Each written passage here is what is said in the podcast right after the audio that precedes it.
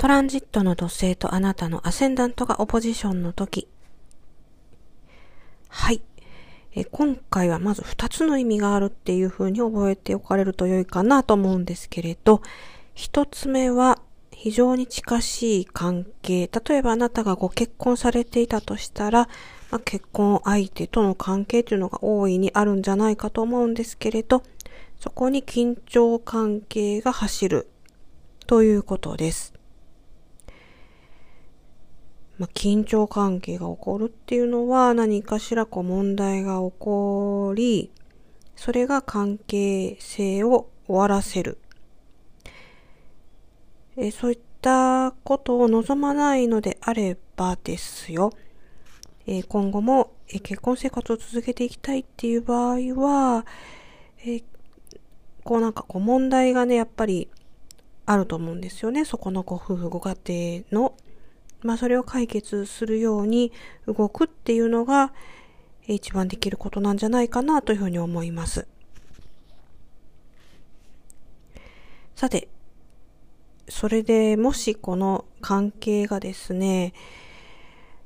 まあちょっと修復できないなというふうに思うんであれば、まあ今コロナ離婚とかいう言葉もよく言われていますけれど、次の人生に行くっていうのも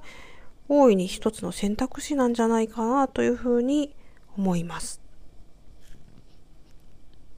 そしてもう一つなんですけれど、仕事についてですね、あなたがこう、このポジションに至るまでに結構努力してみえたんじゃないかなと思うんですよ。しかもこう水面下で、えー、こう前を向いて、ひたすらこう進んでいくのを、まあ、周囲の人はまあ知らないかもしれないんだけど、密かに努力していたみたいなところがあって、で、えー、このポジションの時期っていうのは、その結果がね、出てきますね。あの、バーっとこう、いい結果が出るわけじゃなくて、少しずつ少しずつ、えー、良い結果が、えー、頭、顔を出してくるっていう感じがいたします。それでですね、このちょっとこうだけ見えたこの成功の頭。え、それをこうもっともっとこう成功したいからといって、ショートカットをするのが一番まずいですね。え、ショートカットしちゃうと、結局そこで実はまたその解決じゃなくて問題を生んじゃうんで、このトランジット土星があなたのミッドヘブンに、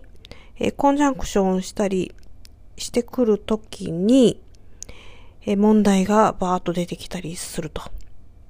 なので、えー、肝はですね、ショートカットはしないで、え、ちょっといい結果が見えたからといって怒り高ぶらずに精進するみたいな、あの感じがすごくいいんじゃないかなというふうに思います。